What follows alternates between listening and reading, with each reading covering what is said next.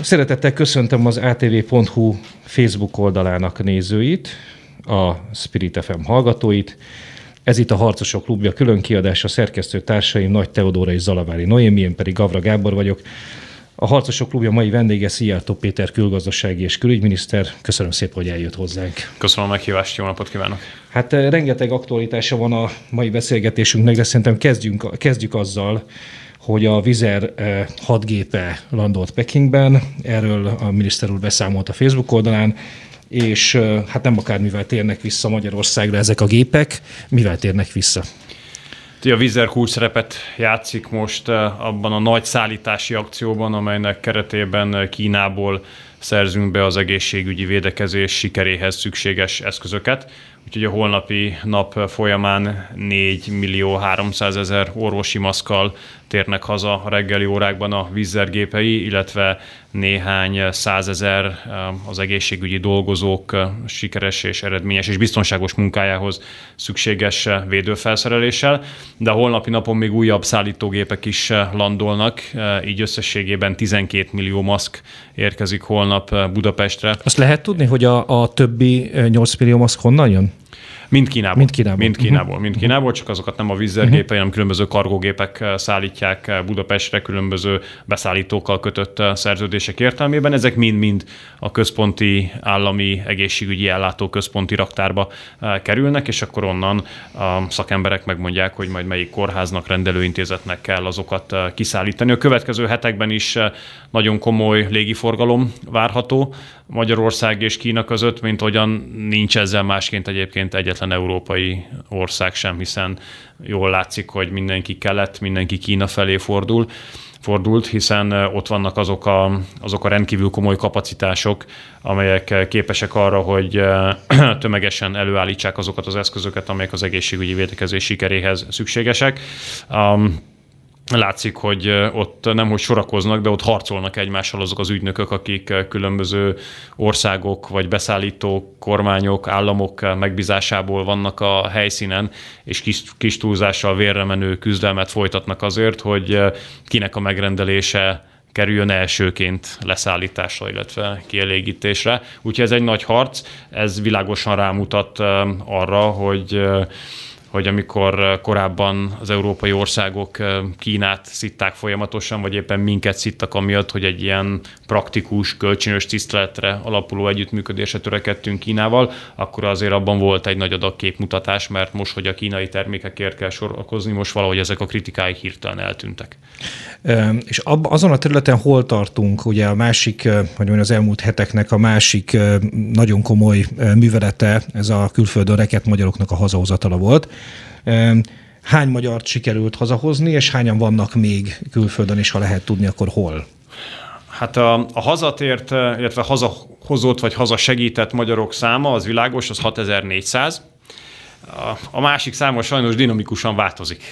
Tehát hiába volt mindenfajta figyelmeztetés, hiába volt mindenki, vagy legalábbis azt hittük, hogy mindenki számára világos az, hogy most ez nem az az időszak, amikor külföldre érdemes utazni szabadság miatt, a külföldön reket magyarok száma az így dinamikusan nő. Annak dacára, hogy 6400 embert eh, eh, hazahoztunk. Ugye jelenleg is... Tehát akkor ez máshogy nem történhetett, mint hogy a járvány óta hagyták el a, hát, az országot. Hát igen, nézze most, uh, ugye hallhattuk azokat a híreket, hogy például Florida partjainál uh, ugye hánykolódik az a hajó, vagy hajók, amelyek ilyen luxus tengerjáró hajók, uh, ahol több vírusos is van. Na most nyilvánvalóan ezek a hajók nem egy hete indultak de mondjuk biztos nem két hónapja. Szóval az látszik, hogy, hogy voltak emberek, akik utazási döntéseket hoztak már akkor is, amikor nem kellett volna. Ez persze nem csökkenti a mi feladatainkat, mert hogy is mondjam, azt nem vagyok hivatott, meg nem is akarom vizsgálni, hogy ki mér és hogyan ment külföldre. Nekem itt egy feladatom van, haza kell őket hozni, ha másként nem tudnak.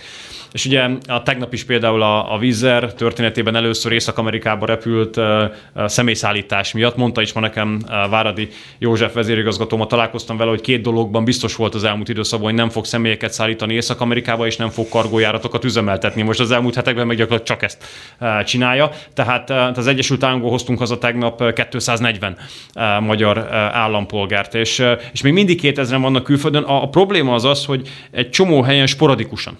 Tehát a világ nagyon távoli pontjain 4, 5, 6, 1, 2 magyar, de nekünk őket ugyanúgy haza kell hozni, mint mondjuk a szomszédos országban lenne 5000.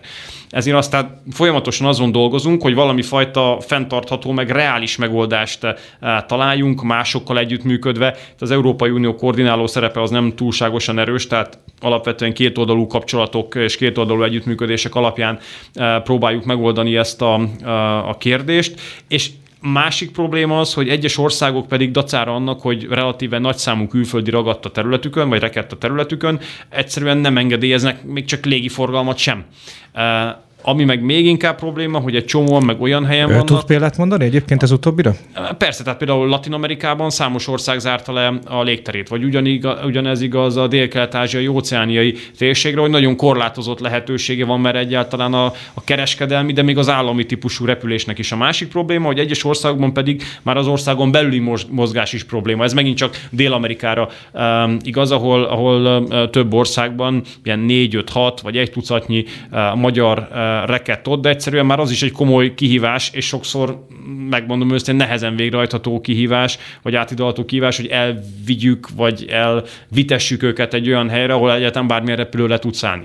Úgyhogy ez egy, nem véletlenül mondjuk azt, hogy ez Magyarország történetének a legnagyobb ilyen hazatérési akciója, mert ebben már 6400 embert hazahoztunk, és a még külföldön lévők hazahozása egy elég kemény vagy komoly kihívás. Összetett. Mely országokkal működünk együtt ennek az akciónak a során? Arra is kíváncsi vagyok, hogy, hogy mondjuk a magyarok, vagy a vizer más országok polgárait kiket hoz haza, és, és esetleg más országok, kik, kik azok, majd mely országok azok, amelyek magyarokat hoznak haza? Itt alapvetően egy jó regionális együttműködés van. Tehát hogy az osztrákoknak megvan az előnyük, hogy van az Austrian Airlines nevű európai méretekben is viszonylag szignifikánsnak, nagynak számító légitárság, amely gyakorlatilag most kereskedelmi tevékenységet nem végez, vagy alig, tehát az ottani flottának a kapacitása az gyakorlatilag más célt se szolgál, vagy szolgált az elmúlt időszakban, mint hogy összegyűjtötték az osztrákokat a világ különböző pontjairól, és ugye sok helyen voltak magyarok úgy, hogy az osztrákok mellett, és akkor többször is elhozták a magyarokat a kérésünkre. De ugyanígy a csehekkel, a szlovákokkal és a szlovénokkal is együttműködünk. Mondok önnek még egy példát. A szlovákok múlt héten Washingtonból hoztak haza egy mentesítőjárattal a szlovákokat, ott például 87 magyar is volt a gép fedélzetén. De ez a két vízergép, amely tegnap landolt, ugye öt amerikai, öt észak-amerikai városból szedte össze az ott magyarokat, ott is hoztunk 28 külföldi, 17 szlovákot, 10 szlovént és egy horvátot. De most dolgozunk olyan mentőakción is, kifejezetten a távol-keletről, ahol van 8 magyar és 4 szlovén, és akkor őket együtt hozzuk el. Tehát alapvetően egy ilyen regionális együttműködés van a közép-európai országok között. Van-e olyan ország, amelyen nem jött össze az együttműködés, bár szerettük volna, vagy szükség lett volna rá? Hát nézze, úgy olyan egy csomó volt, hogy hogy mondjuk tervezte egy bizonyos európai nagyország, hogy akkor küld gépet valahova, és akkor annak az utaslistáján már fönn voltak a magyarok, aztán az mégsem jött össze, de nem azért, mert rossz volt az együttműködés, hanem vagy nem jött össze a repülési engedély, vagy az adott légitárságnak nem volt rá kapacitása, vagy az adott repülőgép nem tudott felszállni. Tehát például volt olyan bolgárokkal közösen tervezett mentőakció Indiából, hogy már a hat magyar ott ült annak a repülőgépnek a fedélzetén, amelyet a bolgárok indítottak volna, aztán kiderült, hogy valami fajta szerződéses probléma lépett föl, ami az ugye nekünk semmi közünk nincs, és leszállítottak mindenkit, és ott maradtak. Tehát ilyenek vannak, de, de sajnos azt kell mondjam, hogy a, a mostani légiközlekedési körülmények közepette, hát ezeken nem nagyon szabad meglepődni. Azt már tapasztalhattuk még a vírus előtt, hogy a, a légi közlekedési piac felpörgésével amúgy is volt egy csomó bizonytalanság, mert azért ugye hány esetről hallhattunk, hogy a repülőgép nem indult késett, sokat késett, nem volt átszállás, stb. És ez most meg aztán hatványozottan igaz, hogy gyakorlatilag komplet légitársaságok álltak le, be, komplet légtereket tiltottak le, repülőtereket zártak be, így azért ezek a, ezek a bizonytalanságok sajnos bele vannak kódolva a rendszerbe. Világos. Beszéljünk egy kicsit a, a, az Európai Unió országai közötti együttműködésről, pontosabban arról, amitről ön is beszélt, hogy, hogy úgy tűnik, hogy mintha a kétoldalú megállapodások váltanák föl a, a, a, az Európai Uniós koordinációt ebben a, ebben a helyzetben. Hát ennél sarkosabban fogalmazott a miniszterelnök ma reggel, amikor azt idézem a, a Kossuth Rádióban adott rádió interjúját a miniszterelnöknek, hamis állításokkal azt akarják elhitetni már, mint Brüsszelben, hogy a Magyarország gyűlés beszüntette a tevékenységét, holott az igazság az, hogy a parlament gőzerővel dolgozik. Ebben a helyzetben Brüsszelt nyugodtan nevezhetjük az ellenségünknek.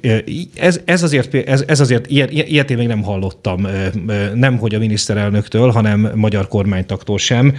Mi következik abból, hogy, hogy Brüsszel az ellenségünk?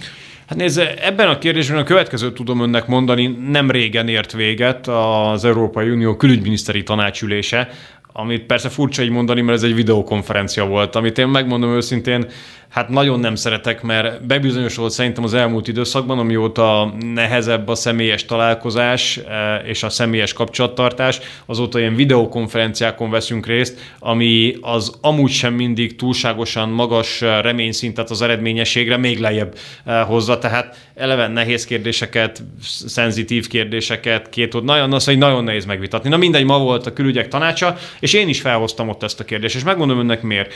Mert ugye koronavírusról tárgyal, tárgyaltunk, és mindenki tényleg ilyen, mindenki, szóval sokan ilyen rendkívül képmutató módon mondták ezt a Team Europe, uh, Unity, egységesnek kell lennünk, az Európai Uniót be kell vinni az emberek szíve közepébe, világossá kell tennünk, hogy az Európai Unió segít, miközben meg ezen a héten az európai nyilvánosság politikai része Nyugat-Európában semmi másról nem szólt, mint hogy Magyarországon megint diktatúra van, autoriter berendezkedés van, bezártuk a parlamentet, nem lehet választás, én nem tudom micsoda.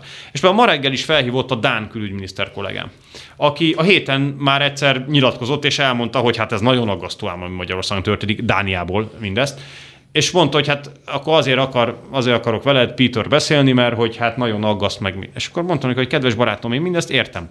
De tudtad a telefonszámomat hétfőn is. Most hogy van az, hogy az ember nyilatkozik, egy országot neki kell kritizálni, azt utána megkérdezi, hogy te, hogy is van mindez? És mindannyian tudjuk egymás telefonszámát a külügyminiszterek. Mindenki felhívhatott volna, ezt el is mondtam ma, hogy bármelyik kötök felhívhatott volna, és megkérdezhette volna mindazt, eh, amit ilyen elég, eh, hogy is mondjam, ilyen eh, képmutató módon aggályként vetettek fel. Mert ugye három pontot mondanak, szerkesztő úr, három pontot mondanak. Azt mondják, hogy mi a parlamentet kiiktattuk. Hát akkor én nem tudom, hogy kedden hova megyek, napirend előtt számot adni a külügyek tanácsának üléséről, és akkor melyik az az intézmény, amelynek a külügyi bizottságában fog kedden beszélni. Tehát a parlament ülésezik. Június végéig tart, vagy június közepéig tart a tavaszi ülésszak. Csak ezen a héten a kormány 16 törvényjavaslatot nyújtott be eh, a parlamentnek. Tehát tehát hogy tény szerint nem igaz, hogy, hogy ne lenne parlamenti működés. Aztán ugye felhozzák ezt a végnélküliséget, hogy nincs meghatározva, hogy melyik nap, hány órakor van vége a veszélyhelyzetnek, de ha ma valaki megmondja, hogy ennek a vírusnak a lefutása hogyan alakul és mikor lesz vége, azt nem tudom, a valószínűleg a, a hogy mondják ezt, a jövőbe látó gömb van, van előtte. Tehát világosan leírja a törvény, hogy a parlament dönt arról, hogy mikor van vége ennek a, a jogi e, állapotnak. És akkor a harmadik pedig, amit mondanak, ugye, hogy itt mindenfajta autoritár hatalmat ki tudunk építeni, és mindenre felhatalmazásunk van rendeleti kormányzással, ami szintén tényszerűen nem igaz, mert a rendeleti kormányzással olyan döntések meghozatalára kaptunk lehetőséget, amelyek a vírussal szembeni védekezés e, tárgykörébe e, esnek. Tehát akkor, amikor Európa szerte semmi másról nem szólnak a hírek, mint hogy naponta ezrek halnak meg ezrek halnak meg ebben a vírusban, naponta tízezrek betegednek meg, akkor tényleg azzal kell foglalkozni az uniós intézményeknek Brüsszelben, meg néhány nyugat-európai tagállamnak, hogy most akkor a magyar parlament által meghozott törvény melyik paragrafusában milyen betű hol van, hát szóval ez nonsens. Én meg is mutattam ma ezen a videokonferencián ezt a majdnem három oldalas törvényt, és, és megkérdeztem, hogy ezt kiolvasta el vajon azelőtt, hogy nyilatkozott róla? Tehát, tehát és milyen választ kapott? Hát ugye Persze mindenki elmondta, az európai értékek milyen fontosak, meg a jogállamiság milyen fontos, de ezekben a vitákban soha nem úgy van, hogy ezt az ember elmondja, és azt mondják, hogy de kedves Péter, figyelj, azt mondtad, hogy ez és ehhez képest az. Tehát ilyen típusú viták nincsenek, hanem akkor megy ez a, az ilyen áll aggódás a jogállamiság egészért. Tehát amint, szóval az összes ilyen vitával az a problémánk, hogy azt ilyen percepciós szinten akarják megvívni miközben a percepció alatt tények vannak. És amikor azt mondjuk, hogy jó, értjük, te azt gondoljátok, hogy Magyarországon veszélyben van a jogállam, na nézzük meg, hogy a jogállamnak milyen építő elemei vannak, és az milyen veszélyben van. És erre már senki nem tud mondani semmit, mert fogalmuk sincs, hogy, hogy mi a helyzet, de, de van egy ilyen uh, percepciós vita, amiben ilyen nagyvonalúan uh, álláspontokat közölnek, amiről aztán végül kiderül, hogy semmifajta ténybeli tudás nincs a, a háta mögött. Térjünk vissza a miniszterelnök reggeli szavaira, mert itt azért az ellenség, tehát a Brüsszel az az ellenségünk kijelentés szerintem erősebb annál, mint hogy ezt elengedjük, és, és, ne, és, ne, és ne, ne beszéljünk róla a, a bizottsági elnök asszonyra, Ursula von der Leyenre vonatkozik ez? Tehát ő is az ellenségünk? Szerintem nem, nem, nem gondolnám, hogy, hogy így értsük ezt. Tehát én a következőt gondolom erről az egészről. Egyetértve természetesen a miniszterelnök úrral, hogy, hogy itt most gyakorlatilag ember életek megvédéséért uh, uh, zajlik a harc. Tehát itt nem valami fajta gazdaságpolitikai, filozófiai vita zajlik, ami majd vagy így lesz vége, vagy úgy. Nem, nem politikai ideológiák közötti csatározás van arról, hogy most akkor 50 év múlva milyen irányba fog menni a világ, hanem hogy itt ma meg holnap meg tudjuk-e védeni az emberek egészségét, haza tudjuk-e hozni külföldre a magyarokat, meg, meg újra tudjuk-e indítani a gazdaságunkat. És akkor közben ezzel szórakozni, már tényleg elnézést a, a szóválasztásért, de ezzel szórakozni, hogy akkor most hogy van a, a magyar eh, koronavírus eh, törvény, ez nem baráti magatartás. Ezt egyébként el is mondtam én ma, ma is a külügyminiszter társaimnak, hogy az ember a barátaitól, a szövetségeseitől, a vele egységre törekvőtől nem erre számít. Tegnap a NATO külügyminiszterek is összeültünk ilyen hasonló um, virtuális uh, körben, és ott is elmondtam, hogy mindig az allies, meg alliance szavak, ugye, hogy szövetség, szövetségesek. És mondom, ez nagyon jó, hogy ezt mondjuk, de, de, de hát egy szövetségestől az ember nem azt várná el, hogy miközben tényleg vért izzad azért, hogy, hogy, hogy, hogy úrá tudjon, tehát hogy, hogy meg tudja védeni az emberek egészségét, hogy, hogy a, a gazdasági újraindítási akciótervet összerakja, és itt és akkor közben még azzal kelljen szembesülni, hogy ilyen mindenfajta aggodalom kifejezések zajlanak. Nem kell aggódni.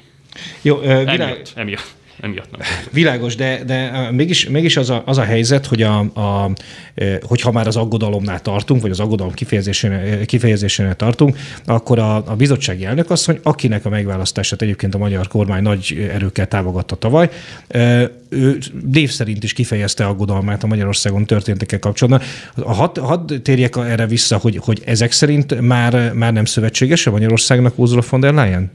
Nézd, én Ursula von der Leyen, nagy von der Leyen asszonyt én személyesen jól ismerem, uh-huh. mondhatom azt, hiszen még német védelmi miniszteri pályafutása alatt többször is találkoztam vele. Én kifejezetten becsültem az ő tevékenységét, személyesen is nagyra becsültem. Természetes volt, hogy támogattuk az ő kinevezését az Európai Bizottság élére. Itt ezt a a, lépését, ezt a nyilatkozatát, a viselkedését ebben a kérdésben abszolút nem értem, megmondom önnek őszintén. Nem értem, károsnak tartom, és, és meg is lep. Én azt értem, hogy, hogy Brüsszelben az ember mindenfajta nyomásnak van kitéve. Mert a nemzetközi liberális mainstream az mindenkire nyomást gyakorol. És akkor ugye vannak ezek az elvárások. Ugye, egy csomó, még egy személyes élményet hadd mondjam el, amin keresztül talán megérthető ez a dolog. És ma is volt ilyen élményem.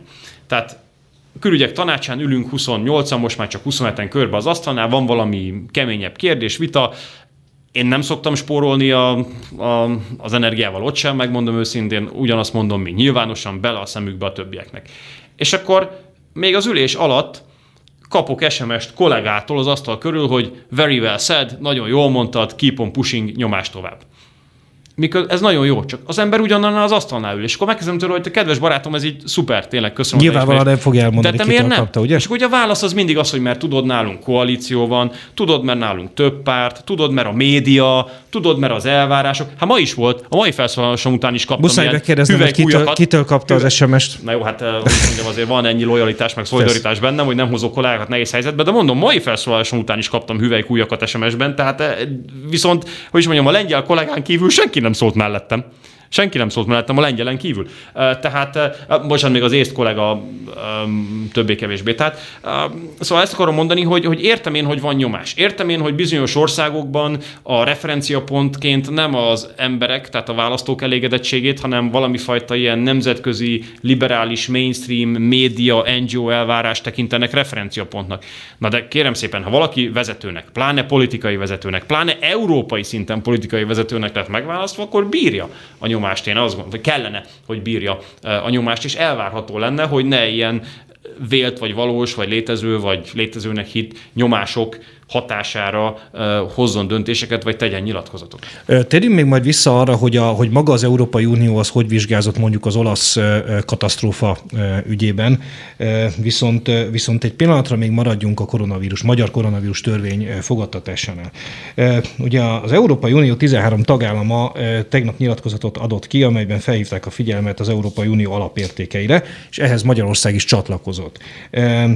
Ez ez trollkodás volt a magyar kormány részéről, vagy, vagy, egy, vagy, vagy egyszerűen egyetértenek ezzel a nyilatkozattal, és azért csatlakoztak? Hát nézze, a jogállamiság, a demokrácia, azok olyan értékek, amelyekre a magyar kormány működése és munkája alapul. Sőt, amelyre a magyar kormányzó párt története alapul, hiszen a, a Fidesz, a magyar kormányzó párt volt az a párt, amely Magyarországon fellépett a diktatúra ellen, demokráciát akart, és az ehhez szükséges rendszerváltoztatásban kulcs szerepet játszott. Tehát nekünk a, a demokrácia és a jogállamiság az a politikánk szíve, közepe és, és, és alapja.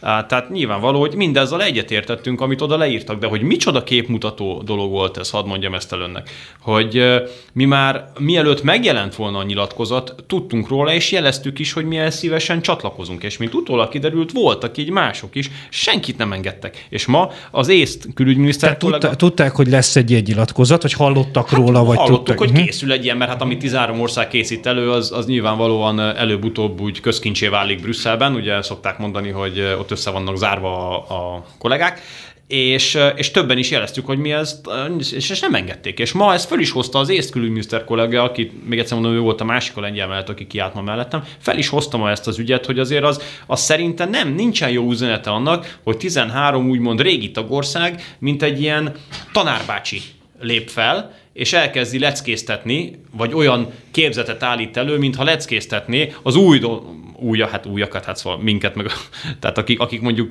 eh, nem tartoznak a régiek eh, kategóriájába az Európai Unióban, hogy nekünk elmagyarázzák, hogy hogyan is kell működni a dolgoknak. Tehát ezért is volt ennek rossz üzenetem, amikor megint egységről beszélünk, ami most nagyon fontos, akkor mint egy ilyen kelet-nyugati megosztottságot hoznak be megint, hogy vagyunk mi, a nyugatiak, akik már régóta itt vagyunk, és aztán nagyon tudjuk, hogy hogy kell működnie a demokratikus meg a jogállamiságon alapuló rendszereknek, és majd elmondjuk nektek újonnan jövök, hogy hát hogyan működik ez. Tehát az ilyen lekezelő, kioktató hangnem, ezt, eh, ezt mi nem, nem, nem gondoljuk, hogy az Európai Unió egysége szempontjából nagyon jövőbe mutató lenne.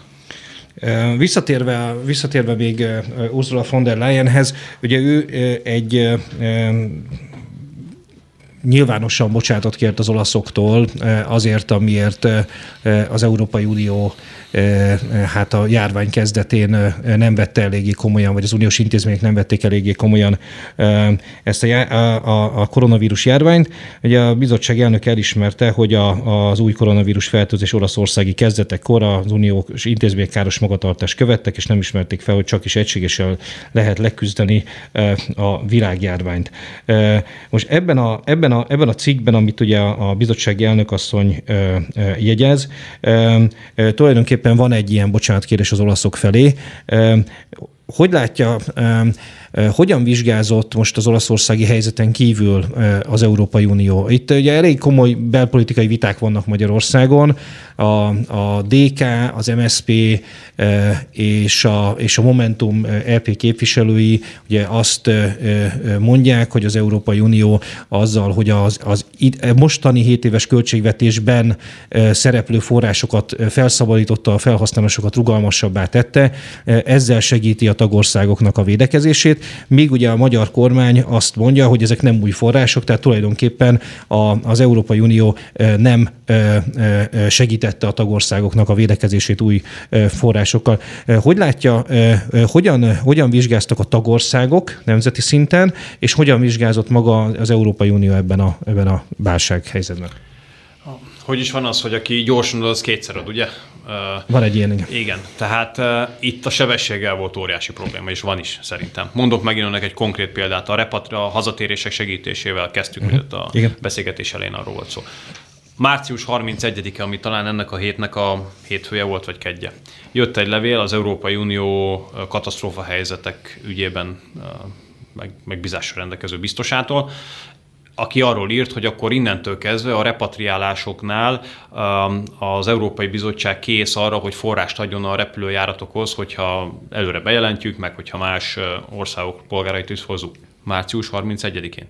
Egy hónapja repatriálunk egy hónapja dolgoznak azon az Európai Uniós tagországok, hogy valahogy hazahozzák a polgárok. És egy hónap után észreveszünk, hogy hú, valamit kéne csinálni, ha már egyszerűen a koordináció eddig nem ment, mert nem ment, mert Brüsszelből semmit nem tudtak értelmes módon koordinálni, tehát a, mi a, a több mint 6400 emberünket gyakorlatilag önerőből vagy más országokkal két oldalú alapú együttműködésbe hoztuk haza, akkor, akkor gyorsan mondjuk azt, hogy akkor innentől kezdve 75%-os forrás rendelkezésre áll. De hát, szóval, és akkor eddig, tehát ez egyik probléma a sebesség.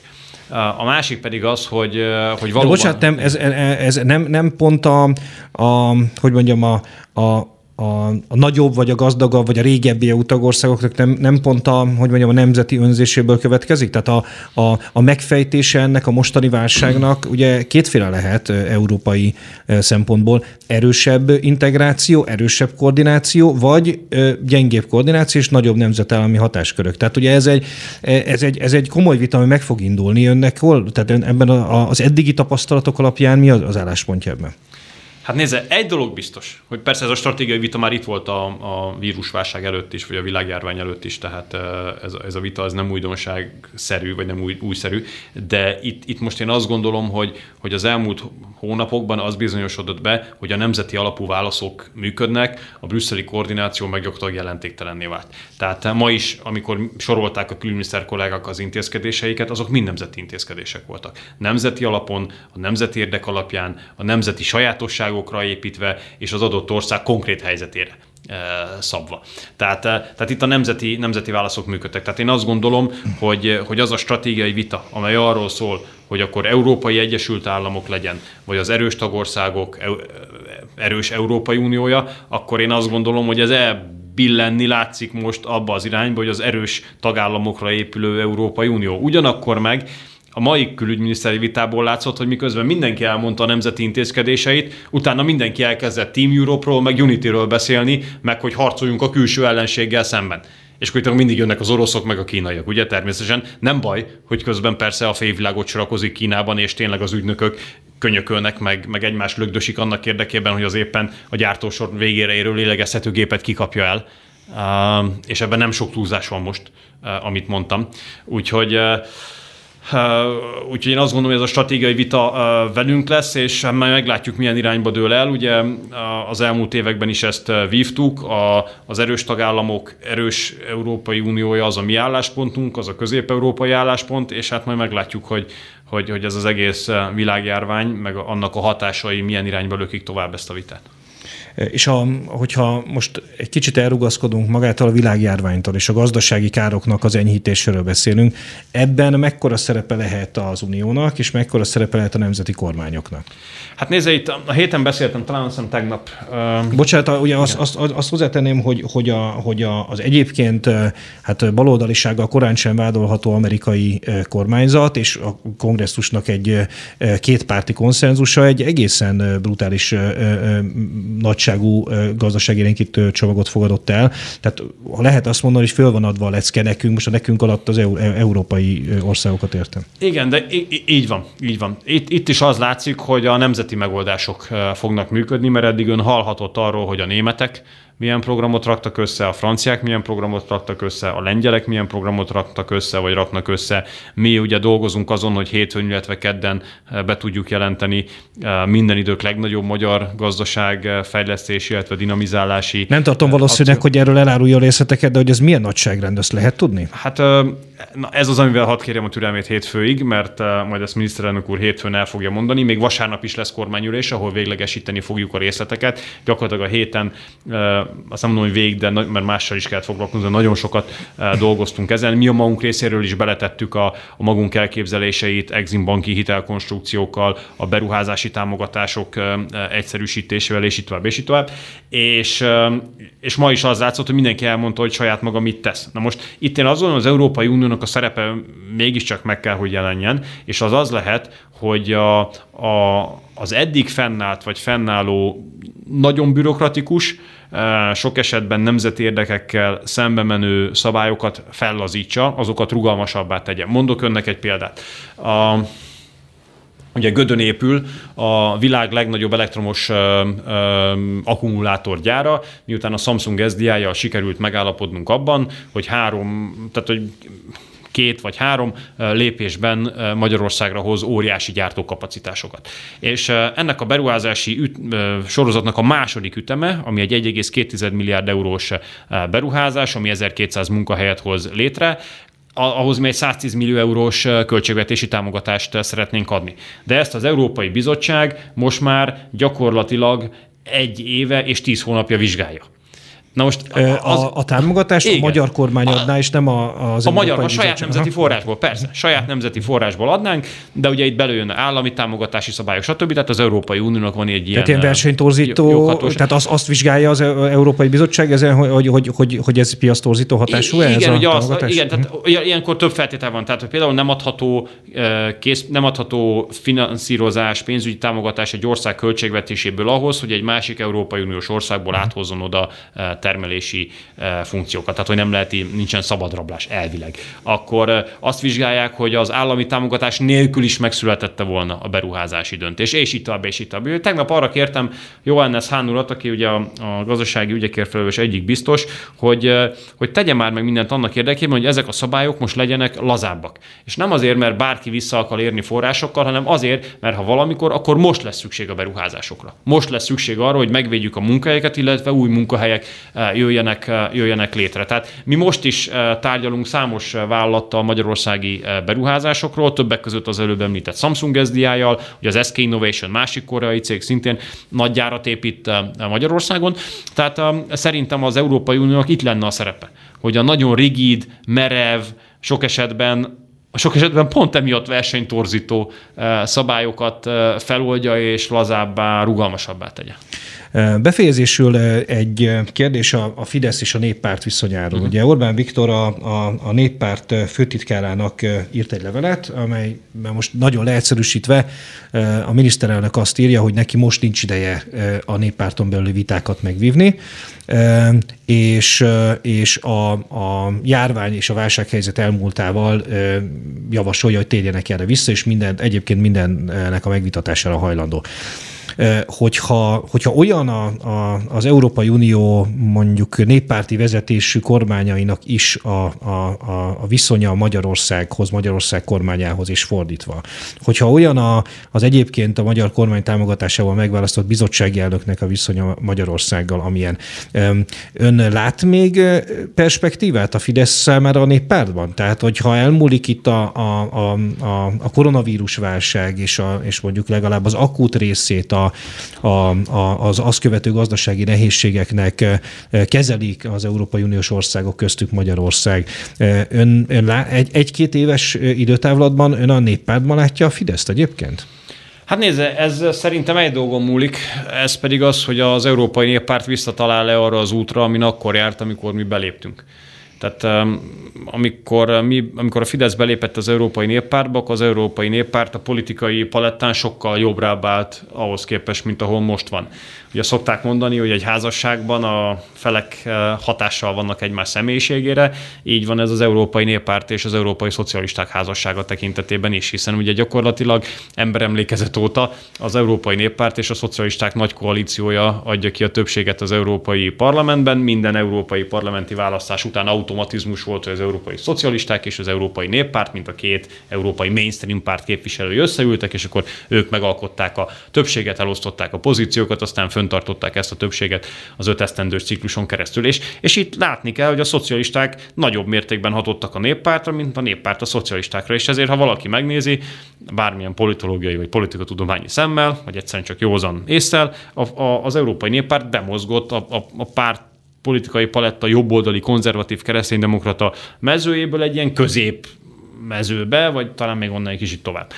És, és hogyha az Európai Néppárt nem tud ide visszajönni, akkor, hát akkor nyilván felmerül a kérdés, hogy, hogy, hogy akkor a közös folytatás az egyáltalán lehetséges. Ugye vannak ilyen sarokpontjaink, mint a migráció ellenes politikánk, az európai keresztény kultúra megvédésére vonatkozó politikánk, amely, amely hát most a mainstream nem esik egybe és kérdés az, hogy, hogy ez a helyzet változni fog-e, de ezt tényleg majd a vírus helyzet elmúltával kell elővenni, mert most szerintem nem erre a vitára kell koncentrálni, mert ennek a vitának a jelentősége az mondjuk ahhoz képest, hogy a, az emberek egészségét megvédjük, az az zéró. Tehát most a, most a, a, hogy mondjam, a válság heteiben, válság hónapjaiban azt elképzelhetőnek tartja, hogy a, az Európai Néppártban bármilyen fórumon napirendre kerül a, a Fidesznek a kizárása? A hát kezdeményezés megvan rá? A kezdeményezés megvan, az is sokat elárul, hogy ezeknek a pártvezetőknek a legfontosabb dolga most az, hogy akkor a Fidesz tagja a néppártnak, vagy nem. Tehát szerintem azért felelős politikusoknak ennél fontosabb kérdésekkel kéne foglalkozni manapság, de azt majd az adott ország választópolgárai